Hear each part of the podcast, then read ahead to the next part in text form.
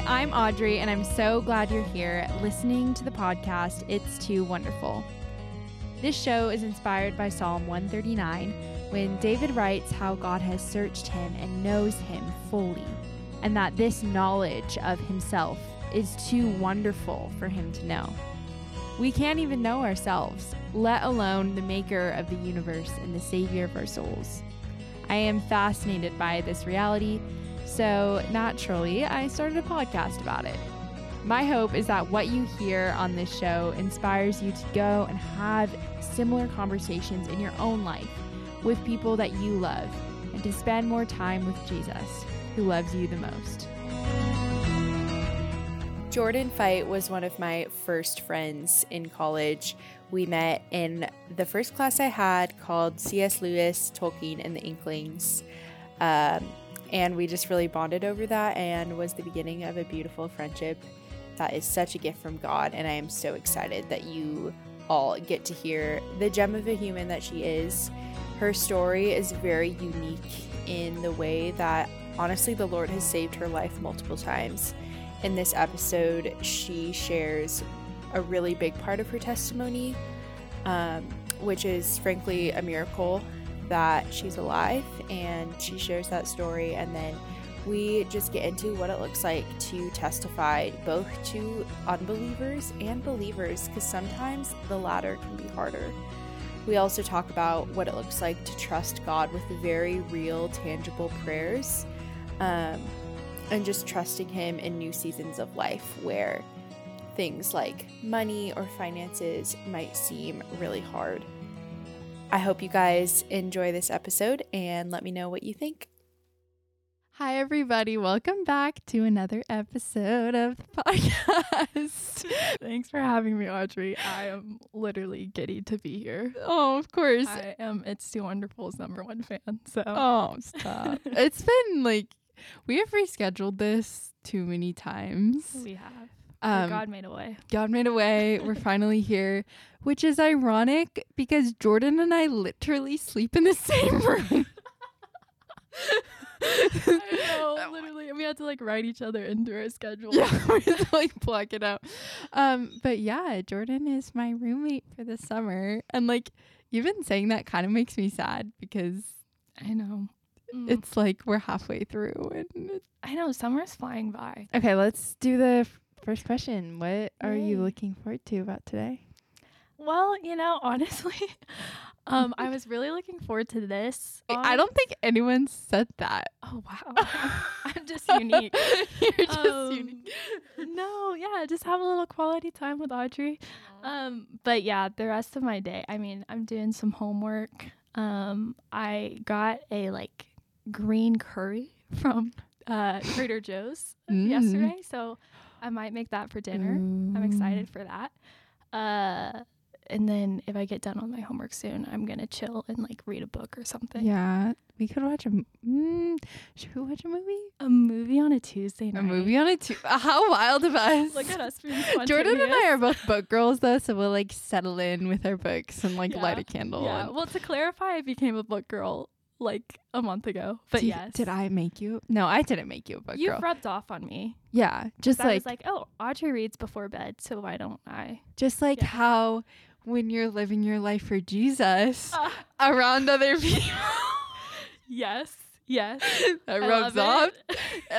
No, okay, we're not going to talk about that right now, but we will talk about that. Okay, but amazing. A little bit later, okay. But I'm just trying to make stupid transitions.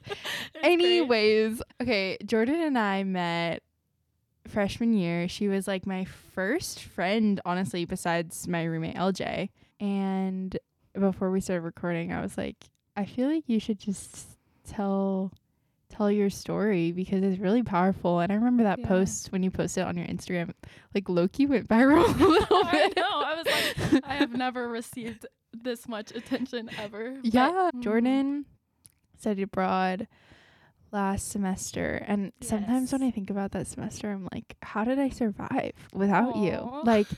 It's just so weird that I did life without you for 6 months. Mm-hmm. Anyways, Jordan got in what should have been fatal car crash 3 days before she left for London. Mm-hmm. Tell the story, and it can live on this little platform, but I think it's really powerful. So I want to like kind of start off with that. Aw, thanks, Audrey. Yeah, thanks for giving me this like platform to do so, because I feel like especially with moments like those, like I definitely feel called to testify about it, but it's also like I'm not just going to meet someone and be like, hey, let me tell you how God saved my life. I mean, I guess I could.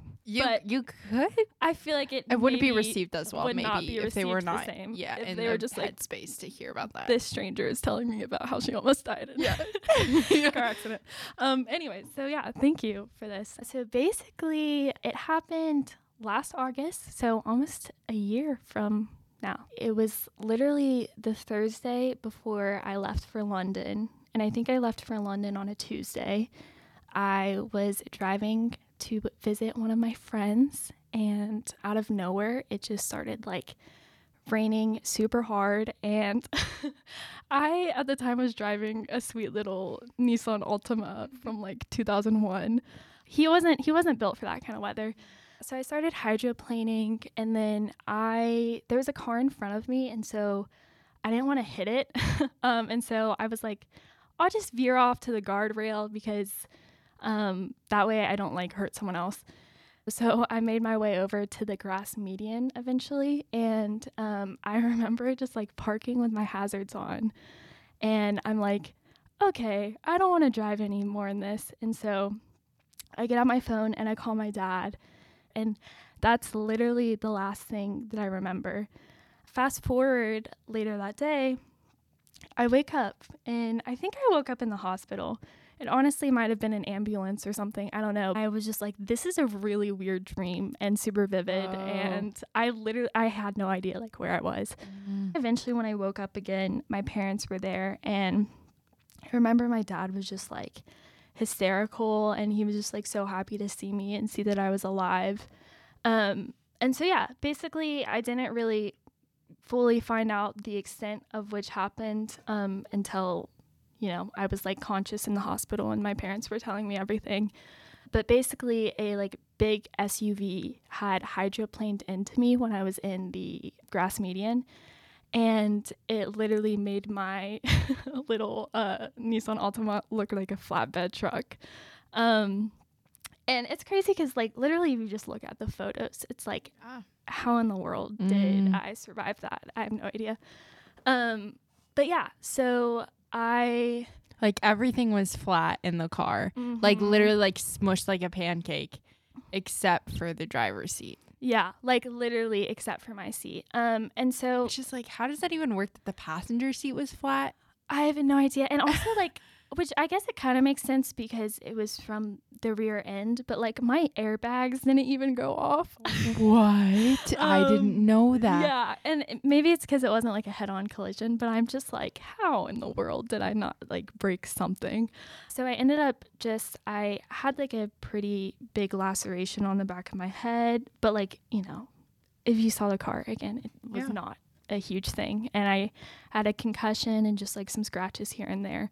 After just hearing the stories of all of these, like, just very specific details and things that happened, me and my family are like, it was no doubt a miracle. Mm. Like, there was a guy in a truck ahead of me, and I guess he was kind of, like, just witnessing everything going down. And so he had seen me in my car, and he literally, like, came over to my car, and basically by the look of me, he thought that I was, like, dead. And so it's just crazy because my mom was telling me, she was like, he like came to the hospital and he could just like not stop talking to my mom and like calling his friends. And I just think of like, you know, the people in the New Testament after Jesus performs a miracle and they just like literally can't shut up about it because he essentially like thought that he had seen me dead. And then like, I think minutes later I was like standing up out of my car and they were like, sweetie, you need to like not do that. But you don't remember standing up. No, I literally do not remember any of that. So yeah, he just like, he was like just going around the hospital being like, I can't believe that she's alive. One of the firefighters had like pulled my parents aside afterwards. He was like, it was like a complete miracle that your daughter lived. Like we literally thought that it was a fatal accident. So wow. yeah. I know. Every time. Just it's like so many things like that. And so, yeah, I was pretty like just positive. Like we were just so sure that it was a miracle. And like literally also the firefighter had told my parents that if the bar that like was above my head that like connects the front of the car and the back of the car, if it was like centimeters like further than it was, I guess when the crash happened, it would have like gone right through me. So just like stuff like that where it's like my mom is always like, when I think of it, I just picture like angels just like surrounding your seat. Wow. Yeah. And it just like makes me emotional because I'm just like, and also my name, which I'm like, this could have nothing to do with it. But I was thinking the other day, my name means angel descending from heaven. What? Yeah. Isn't that crazy? I didn't know that. Yeah. And so, yeah, that's what my parents said. If you Google it, that might not be it. But, wow. And I feel like there's been a lot of things that have happened in my life where I'm like, I think that an actual angel, like God saved me, but you know. Yeah.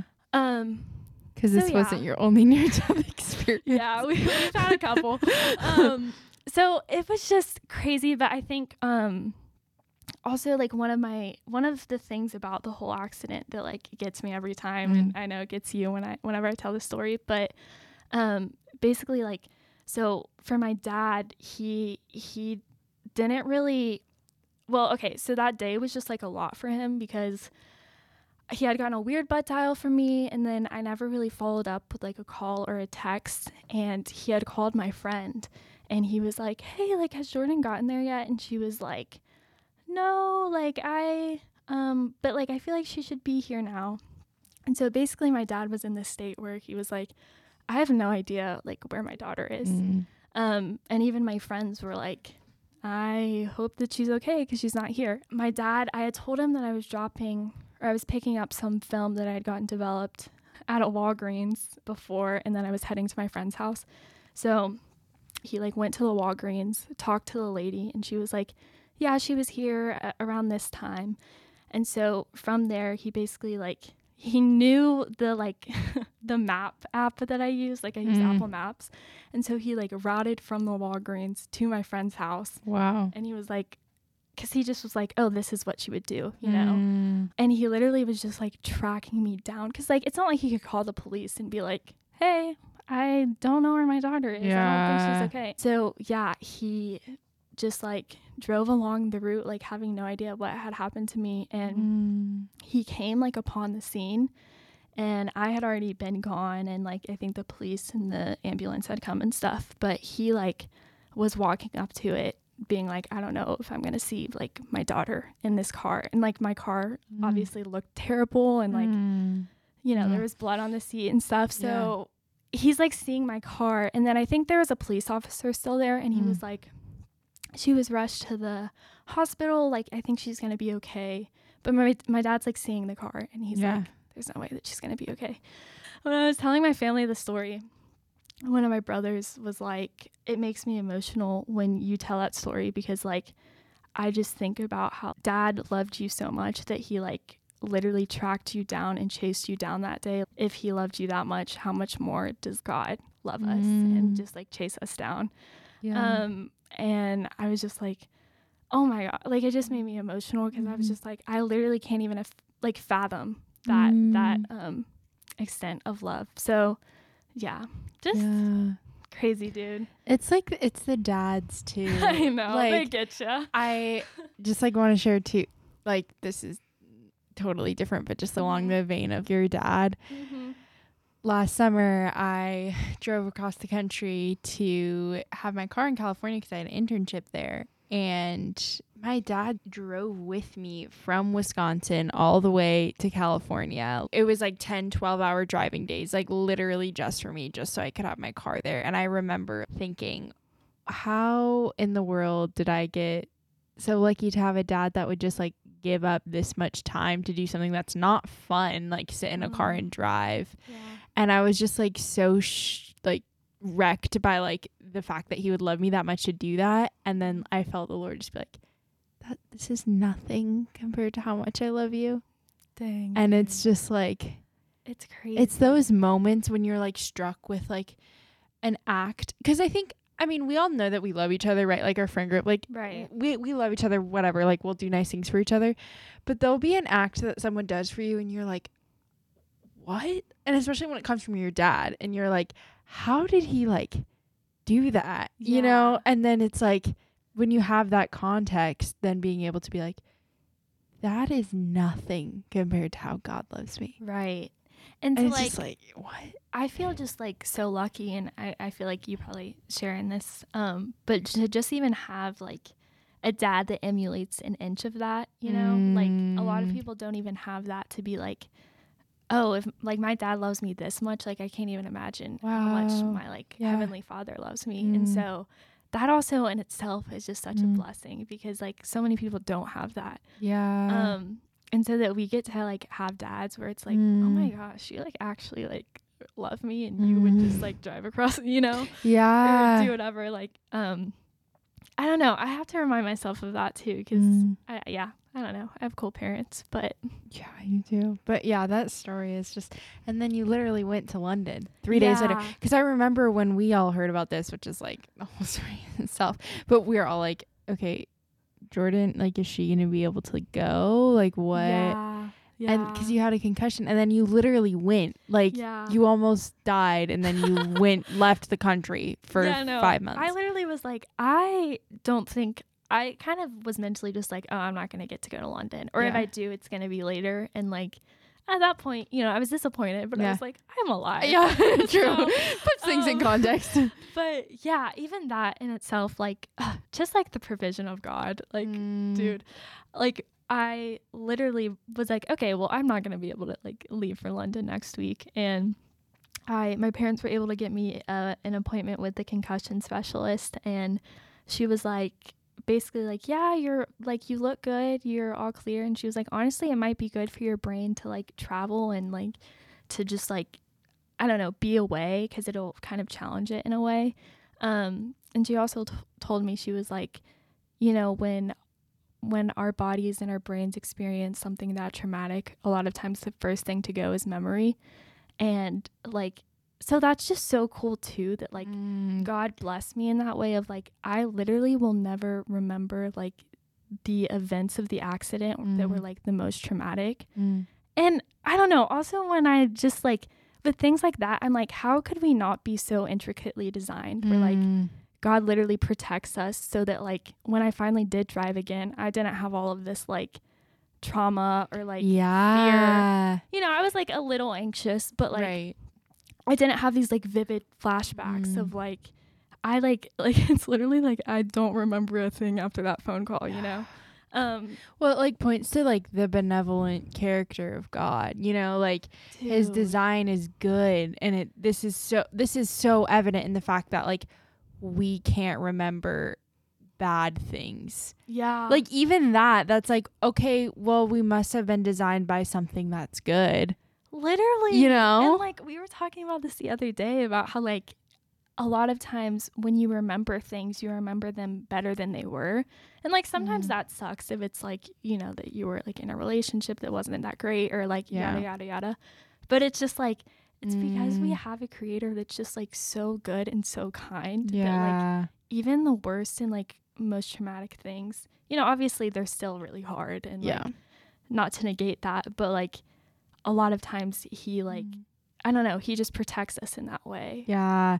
That's what I love about psychology. Like that's what my minor is. And I love like learning about the ways that the brain works, because it just confirms what's in scripture.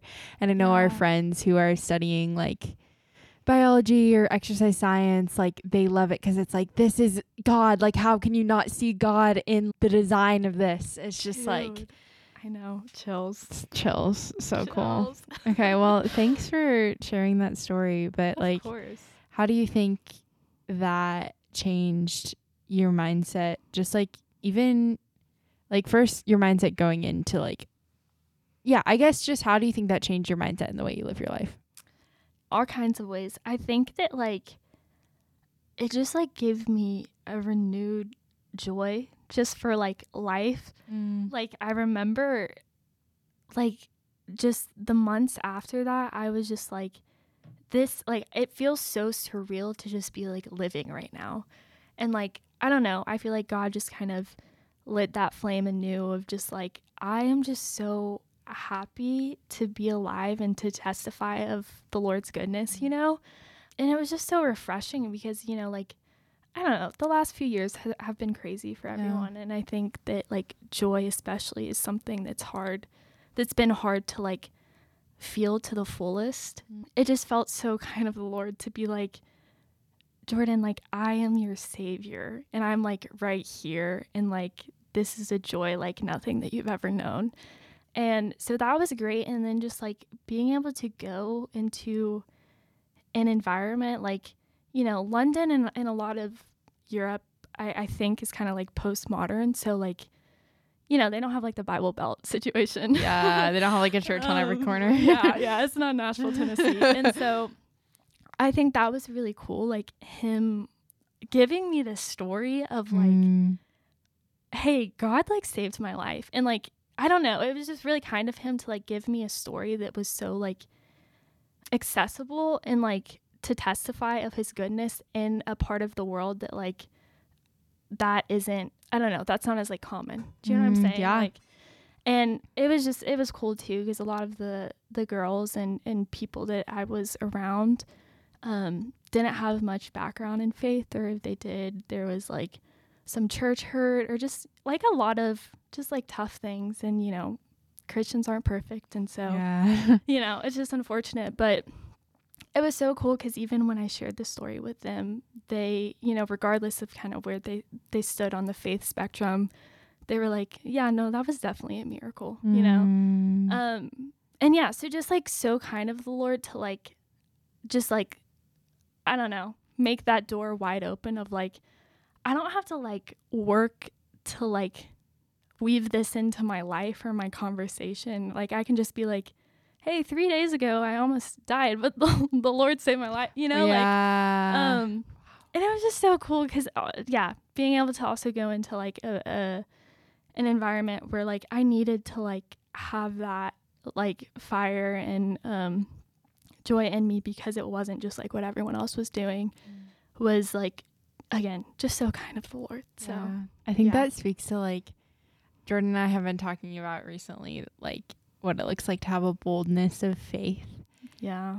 And, like, even you talking about that, it's, like, just reminds me, I don't know, it's just, he gave you that story, and now it's, like, he is putting on your heart this desire to, like, okay, what does it look like to be bold in my faith, especially among unbelievers? And I think it's just, like, things like that, like, literally just being, because I think it would be easy to be like, oh, and even if you don't have a miracle story, there are things in your, if you are a believer, there are things in your life that, you know, are like, the Lord did this, right? I mean, everything, God does everything, but you know what I'm talking about.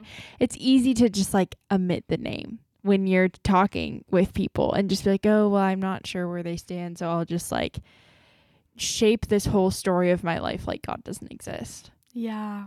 And it's like, why do we do that? I don't know, dude. I, like, literally, I had to keep myself from doing that. Like, even telling that story, which, I mean, again, he made it easy to just be like, yeah, no, this was not just, like, some coincidence. But I don't know. I think because we also, like, live in a culture where it's so, like, you know, we were talking about this the other day at Bible study, but it's so just, like, stay in your own lane that, like, you don't want to offend anyone by, like, being bold in your beliefs, because I think we convince ourselves that, like, just by sharing our beliefs, we're offending someone. Yeah. And it's like, I'm not even like projecting them onto you. Like, I can, I'm just not, like, even telling you what to believe. Exactly. Yeah.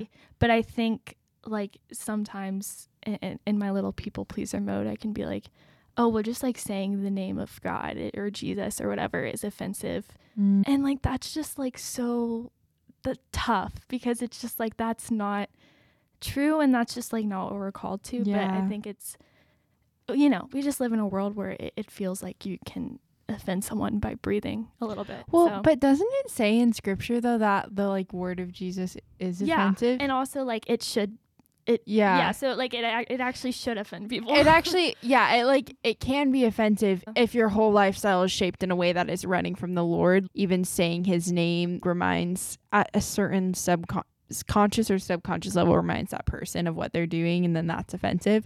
But it's not like you actively offending another person. It's not. And maybe that's like where it comes from for you, because you're trying to please people. So it's like, I'm hurting someone. And it's like, no, it's not you. It's Jordan and I are in this Bible study together, and we're reading 1 Samuel. Yeah. And last night? Yeah, it was.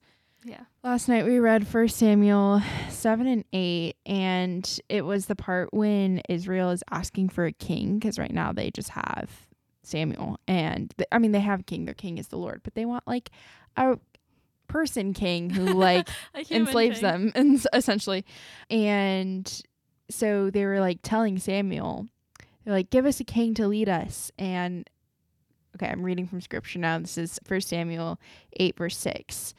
And then this displeased Samuel, so he prayed to the Lord, and the Lord told him, listen to all that the people are saying to you.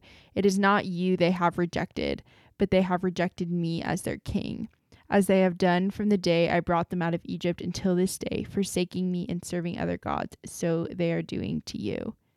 Now listen to them, but warn them solemnly, and let them know that the king who will reign over them will claim as his rights. So I don't know. That just like reminds me of when we're being like a vessel for the Lord. Anytime we receive like, I hesitate to say hate, but like rejection, or whatever, it's like, it's not you, it's like the Lord. I don't know. Yeah. And it's like the Lord is probably, whether they know it or not, stirring some kind of conviction in them. But that's like the Lord like doing something in them. It's not like you. Yeah. So essentially, like people pleasing is so real, and like I think we all struggle with it to a certain level. Yeah. But like, yeah, and just like even I don't know what verse it is, but like there's a verse that essentially talks about like you will have people like dislike you, or like basically we will have enemies by proclaiming the name of Jesus. And I think that's like so hard for me to grasp, because I'm like, but I just want everyone to be like happy and friends and whatever, and like I think you were talking about this on your last episode, but it's like, no, it didn't like that. I don't know, that's also just like the whole idea of like peace on earth, but you and Jackson were talking about like, go stream that episode to hear what it looks like, what peace looks like, because we're promised peace, but also I think we're on the last episode we were talking about how like inner soul peace is different from like outward relational peace, or like peace on earth, right? So anyways, but I feel like that I hesitate to say loved, but like watching you just kind of walk this line has been so cool, because I mean, you do have a gift of like peacekeeping, like you're so good at that. When Jordan walks in a room, it's like you just ease the tension by being yourself.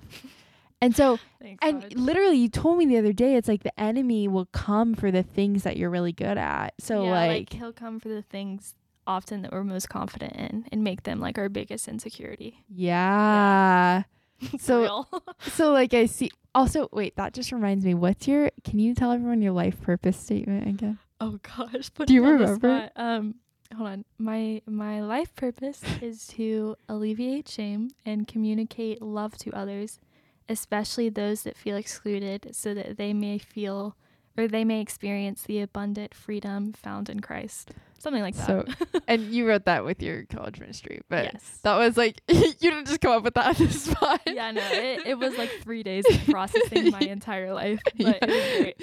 I don't know, even that, it's like all these things, like trying to alleviate shame and bring peace. It's like, it's really understandable. And I'm sure other people feel this way of like, it's understandable why it's hard, like it feels like something, it feels wrong to be offensive, but that, I mean, that's what truth, like, truth, if there is one truth, yeah, offensive. It's innately offensive. Yeah.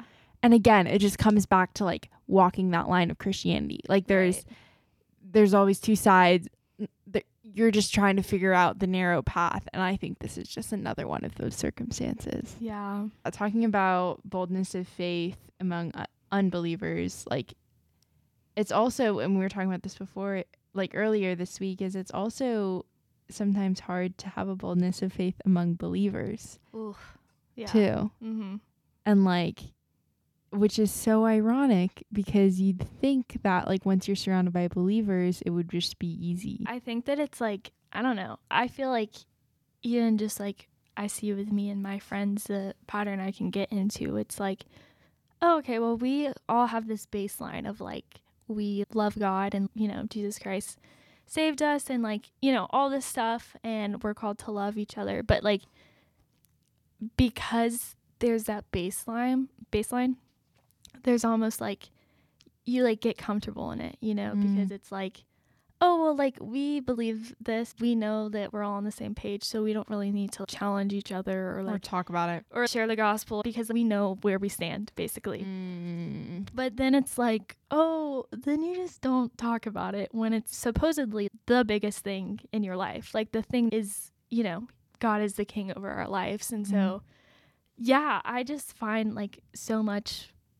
honestly, with my friends that are also Christian, it's so easy to get into this rhythm of, you know, obviously we're all that, and like we go to church together and like do this and this, but like beyond that, it's not much more. And like, that's not to say that every conversation you have ever needs to be like, yeah, so, you know, like in Matthew, or, you know, like every conversation needs to be like this podcast. Yeah, like, no, exactly. Yeah. But it's also like, okay, if that's not happening, then like who, it becomes like, yeah, this is kind of veering off, but it becomes like our faith becomes a very individualistic thing. Mm. And while I think that that is so important for our growth, like literally so much of the New Testament is like God in community with others. And like there were 12 disciples, you know, like, so like so much of our faith is literally being in communion and community and fellowship with each other. And I think that's something that like we so easily miss in the American church, not to come for the American church, but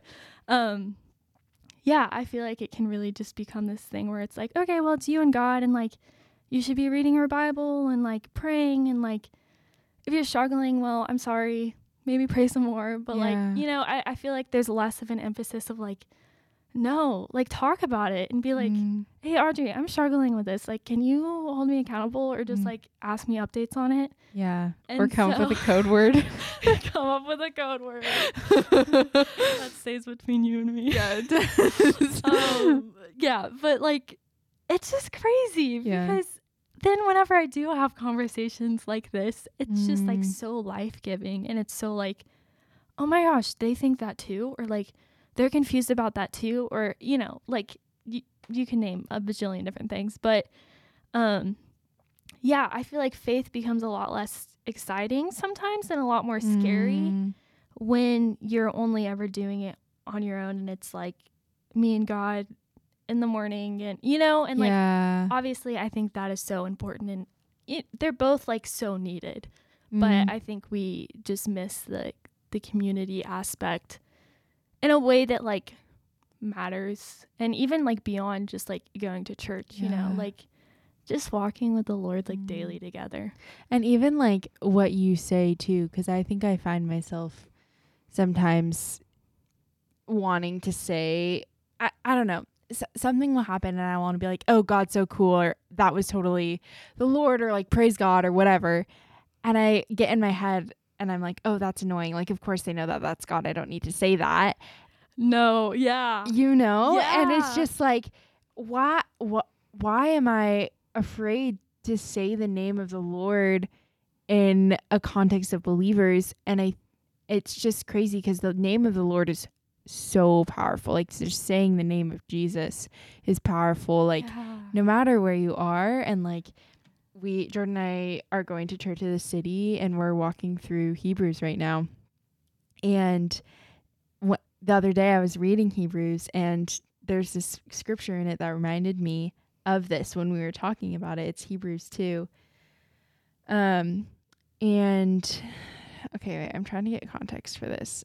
So yeah, the writer of Hebrews is kind of talking about who Jesus is, because the whole point of Hebrews is like trying to persuade people that have Jewish background that Jesus is the answer to like the story that is the Jewish faith.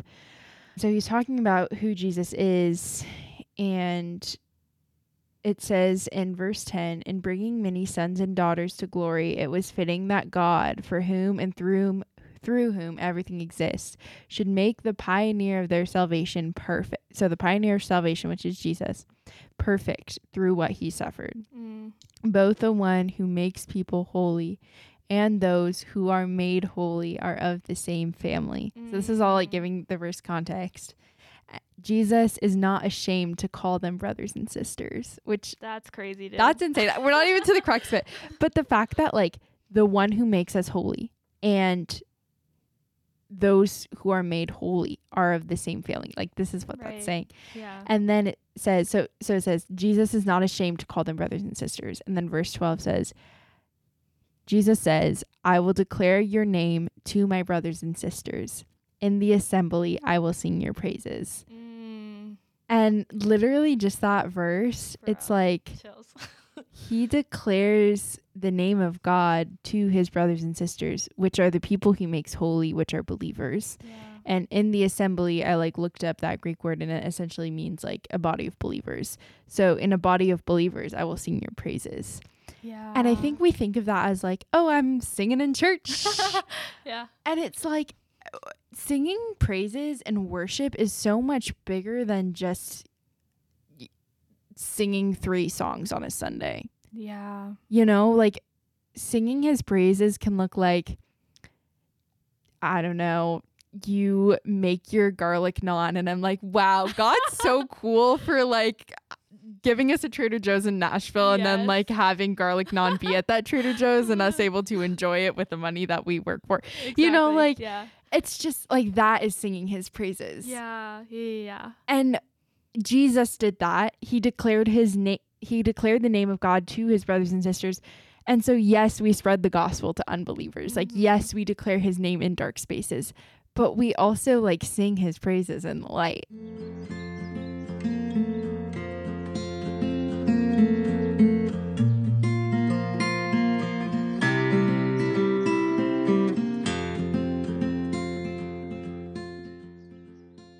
I don't know, just you saying that makes me think about how like also like that in itself is so powerful. Like when I think about the like revelations I've had in my faith or just like aha moments or whatever like that I've had, the majority of them, and again, reading the Bible is so important, and I am not negating that at all, and that's something that I could grow in every day.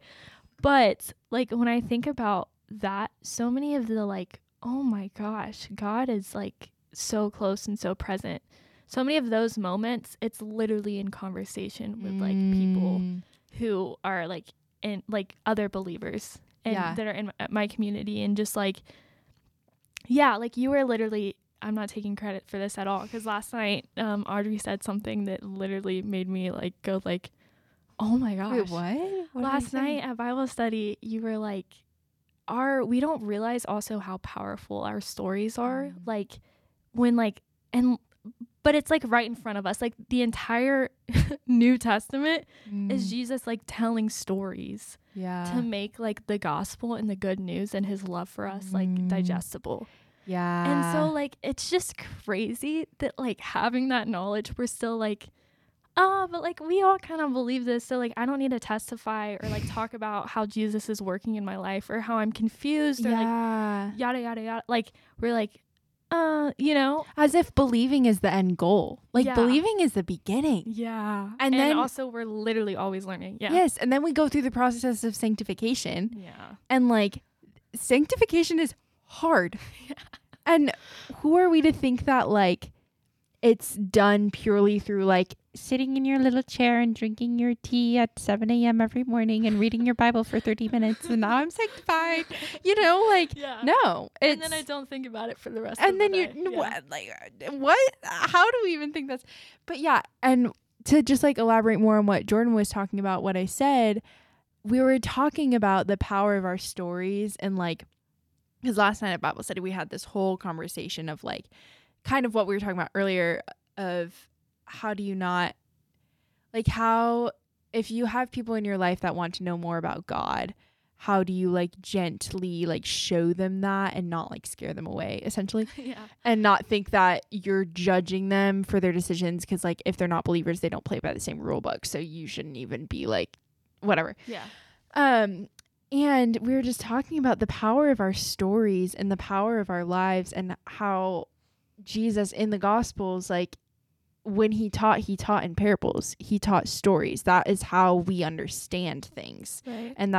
And it's so true because like you can go up to someone and be like, hey, God works miracles. Did you know that? And like, you know, God works miracles because he's sovereign and because he's all know. And you can like explain it and they're going to be like, yeah.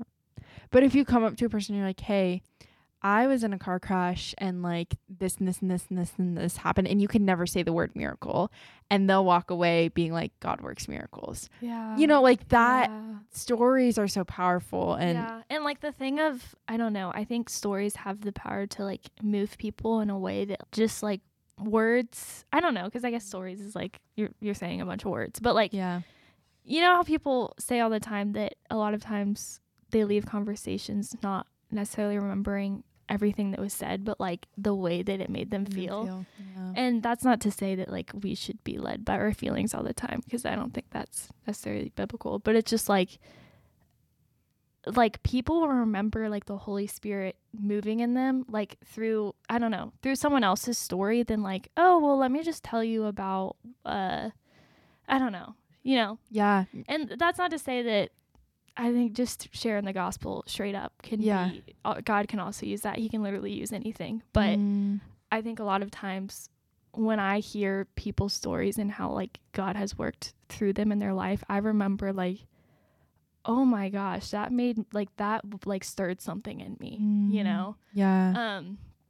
So yeah, I don't know. That's not to say that, you know, yeah, God can use anything, but yeah. And like words are obviously so good, and like he when he's using them, but words can also be like, I know this for me, like a source of like you're just trying to tell people something because you think you know everything, and it's like comes from a judgmental place, whatever. Yeah. But there's this verse, what you were saying before, of like it's not always words. There's this verse at home, there's like a Hobby Lobby sign in our bathroom. It's like above the toilet. Lobby. And I'm like, thanks, Mom, for putting that there, because I think about it all the time now. It's 1 John 4:18, and in chapter 4, 1 John, it's talking about God's love. And honestly, I'm not going to read the whole thing, but like after listening to this episode, you should go, not you should, but if you want to, 1 John 4 verse 7 through 21 just like talks about the love of God, and I think it's such an underrated passage, honestly. I said 1 John 4:18. It's actually 1 John 3:18, which is confusing because yes, it talks about God's love in 1 John 4, but in 1 John 3 it says 3 verse 16, it says, this is how we know what love is. Jesus Christ laid down his life for us. First of all, that's an action. Like Jesus Christ laying down his life. That's an action that shows love. And we ought to lay down our lives for our brothers and sisters. If anyone has material possessions and sees a brother and sister in need but has no pity on them, how can the love of God be in that person? And then verse 18, this is the kicker. It says, dear children, let us not love with words or speech, but with actions and in truth. And that's the verse that's above my toilet. Yeah. That's a good toilet verse. Yeah, dude. Which honestly, it's kind of confused me, because I'm like, are we not supposed to love with our words? Because I can and I do. And honestly, I don't really have the answer to that. I don't think that's what this is. I think it's like the idea of like actions speak louder than words. And like so many of these like mainstream sayings, I'm like, this is from the Bible. Yeah, I know. But I think words can be powerful if your actions back them up. But if I think they can be pretty meaningless if you say one thing and you don't follow through with your actions. So yeah. I think when they're in harmony, it can be extra powerful. But I think if it's just words alone, it's like, well, they're empty kind of. Yeah. You know? Yeah. Okay. One more thing I want to talk about before we wrap is just, I think it's been really cool how like God has given us, speaking of stories, we're like living a similar story right now. Just like and living on our own, like fully for the first time. Right. In Nashville. And Jordan and I have been talking a lot about this, and just like the hardships, it's so good in so many ways, but it's stretching us in new ways and like in ways that I just like haven't been stretched before. And we were talking the other day about like how we trust God with things that are maybe a little bit more abstract or like emotionally focused. Yeah. But like trusting, this is such a curve, so sorry for listening, you're like, where's she going with this? But trusting God with like physical provision can be so much harder. And like living on our own for the first time, it's like we have to worry about like, well, no, we don't have to worry. That's the whole point of it. Yeah. Catching myself right as I'm saying it. Do not be anxious. Do not be anxious about anything. But like, yeah.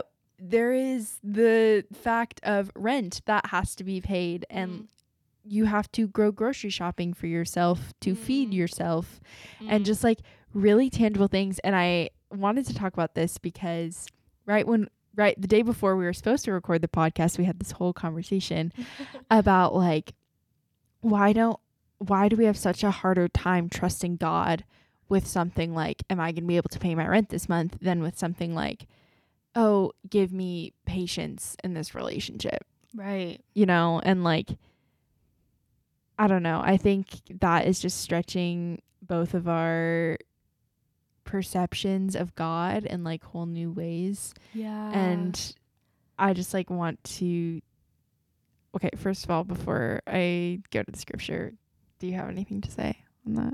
Yeah. Well, I was just going to say like, I think as I reflected on that conversation, and we talked about this a little, but like it just feels so much more scary and like a leap of faith, because, you know, like we were talking about, it's when you're praying for like peace or comfort or any of those things, those feel almost like less quantifiable, and not to like minimize those, because, you know, especially when it comes to like mental health things, like that can be like a miracle in itself and a game changer. But I feel like it's, like you were saying, when it comes to like things dealing with the spirit and mind and I don't know, emotions, sometimes it feels a lot less like measurable. Not all the time, but like sometimes. Whereas if you're like, hey God, I'm struggling and I like need money for my rent, or like I need a house to live in. Yeah. That was awesome. Or like I need a car, or like literally just like things. It feels so much more scarier or so much more scary, because it's like you either have the money or you don't, and you either have a house or you don't. And so, as I reflect on that, I think that's like why. But it's so like, it's just putting him in a box, you know, because it's, you know, there's that verse, I think it's in like Matthew or Luke, or I don't know, one of them. But, you know, the whole idea of, he's like, consider the ravens, and like, have I not provided for them? Like, they're like, you know, I'm totally butchering it. But like, if he can provide for like literally the birds of the earth, like who's to say he's not going to give us what we need? Yeah. And I think it's like so hard to actually grasp that, especially like living in, you know, the first world country that we do. And like, we have most of the things that we need on a daily basis. Yes. And, you know, I don't want to speak for everyone, but like we're all pretty blessed in that way. And so I feel like we experience a lot less on a daily basis of God just like providing like the things that we need to survive essentially. Yeah. And so I think that muscle isn't like worked in us as much, but it's just like, it's so much, it's, I don't know, it's not more powerful, but I just like, I think it's just such like a testament to your faith if you can like, to even trust him in those things. Yeah. Like, I don't know. It's so scary. It feels scary, but it's like, he literally like calls us to do that. Yeah. You know? Well, and when he taught us to pray, it was ask for your daily bread. Yeah. And I think that meant like food. Like actual, he was like, ask for the food. Yeah. Yeah. And like, I mean, I remember the disciples, they would like go places and they didn't have like money for food and like, you know, somebody would just provide and they just had to trust, you know, like they didn't plan out, they didn't meal prep for the week, you know, like they just went through day to day, like praying that God would give them food. Right. And I think that like, I don't know, I've had to like reflect on this of just like the idea of like praying in boldness and like expectancy, I guess. I don't know if that's the right word, but like, you know, I think a lot of times our like knee-jerk response is to be like, this really hard thing has happened, and so I'm gonna pray for like peace and comfort because it like really sucks that it happened. And I mean, like, she'll be okay with me sharing this because she kind of shared some of it on her Instagram, but like, when my sister-in-law was first pregnant, like she thought that it was like literally, they told her it was like an impending miscarriage basically. And when she first texted me and my family, you know, obviously her and my brother were devastated, and they were like, just like pray for peace and comfort over me and Peyton.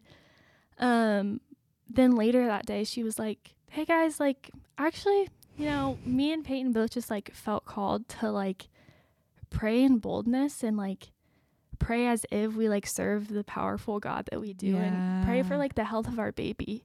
And like that feels so scary because it's like, well, what if it doesn't happen? And then like, you know, like it's scary and it really is like a test of faith. But to be like, no, I'm going to like, I have no idea the outcome of this, but I know that my God is going to be good, like no matter what. Yeah. And update with that.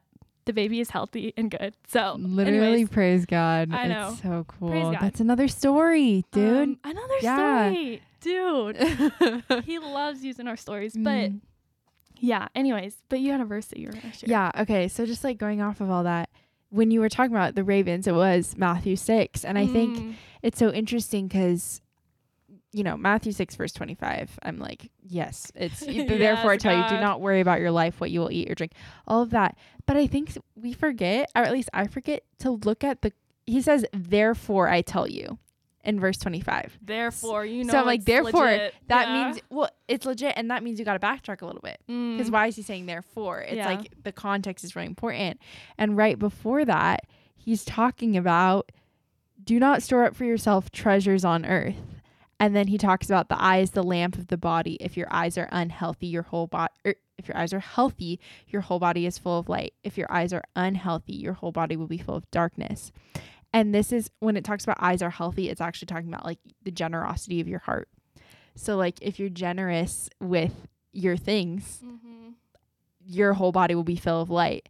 And then from there, it goes into, no one can serve two masters. Either you will hate the one and love the other, or you will be devoted to the one and despise the other. He says, you cannot serve both God and money. Oof. And then he says, therefore, do not worry. Yeah.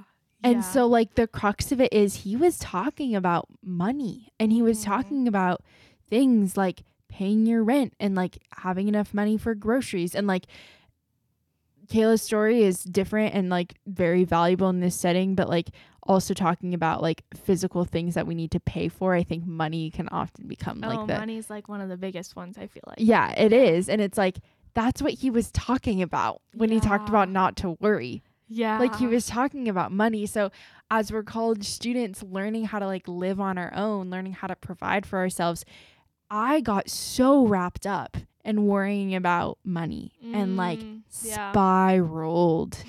It was even like, it was so sneaky because it was like, oh, I need to be responsible and I need to be saving. And it took up every single thought in my mind and I was a slave to it. Right. And you convince yourself that like, oh, but if I'm not worrying about this, I'm not being responsible. Yes. And God's like, actually, you're not supposed to worry. You're not supposed to worry. And it's just like, I still vividly remember when I was having a conversation with my mom about it and she just like stopped me and she's like, Audrey, you're not supposed to worry about this. Yeah. And I was like, oh, yeah. And that feels like so like, yeah, stuff like that. It's like, that feels so hard to give to God. Yes. But it's also like, we were talking about this kind of at Bible study last night too. It was just a good Bible study. But like, every week's a good Bible study. Yeah. We don't realize that like a lot of times when we're not like choosing God to be like the king over our lives, like inherently something else is going to take that place. Yeah. And so when we're not like, hey God, I trust you with everything. And that includes my finances and my, you know, name, literally whatever. Yeah.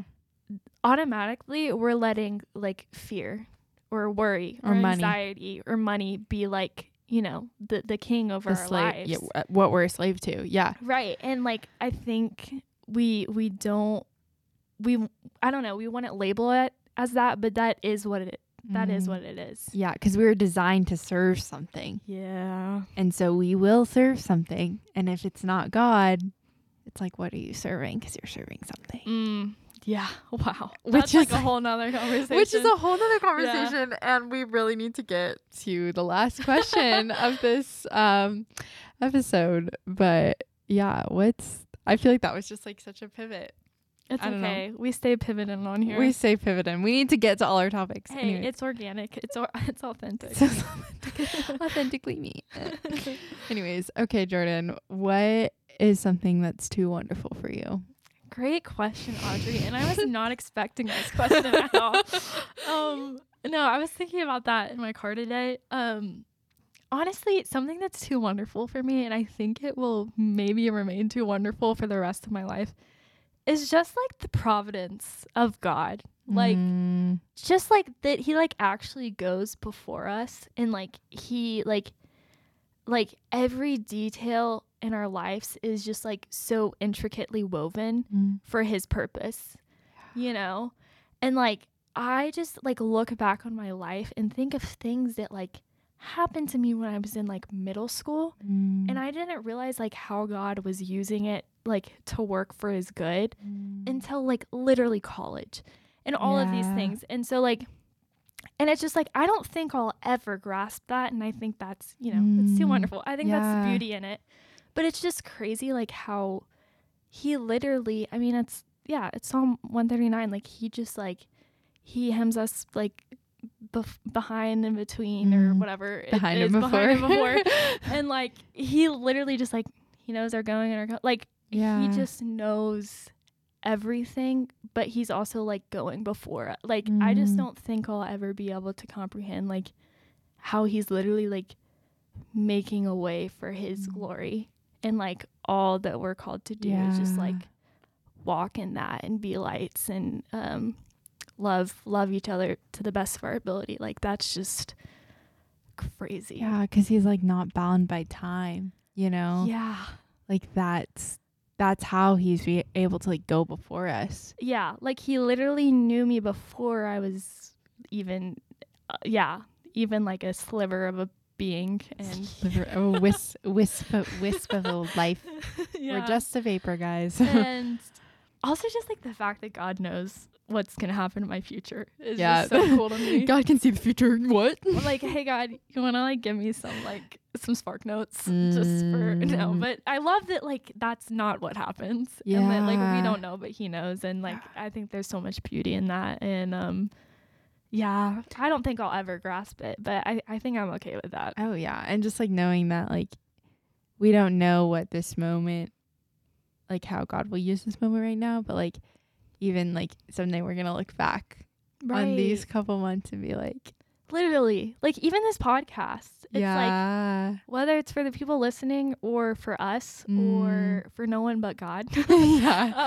Like, we could never know the reach of it, or like the way that God will use it. And like, that's so crazy and cool. Yeah. And like, wow, he's just, yeah. He's so good. He's so good. So good. So like, as you go out into your day, or whenever you're listening to this, maybe, yeah, whenever you're listening to this, just like, I want to encourage you, don't be afraid to say the name of Jesus. Yeah. Whether you're among unbelievers or believers, and just like be reminded that the Lord works all things out for good. So like no matter what you're walking through right now, like he will work it out for good. And like he has such a perfect plan for you. That's crazy. Yeah. Thanks, Jordan. Thank you. This was so fun, Audrey. So, my like cheeks are hurting. I know, I'm smiling so much. You got me blushing over here. Thank you so much for listening to this episode. Go share it with a friend. Like, if you're listening, you're like thinking of somebody right now, send it to them, because you're thinking of that person for a reason. But yeah, remember, there's no such thing as coincidences, and Jesus loves you so much more than you can possibly ever understand. Bye. Thank you so much for listening to this episode of It's Too Wonderful. I hope you enjoyed it, and that this inspires you to go have similar conversations with your friends, your family, the people you love, and most importantly, with Jesus. Remember to go leave a rating and review. I really need those to get this podcast out and about. Go give us a follow on Instagram at It's Too Wonderful Pod.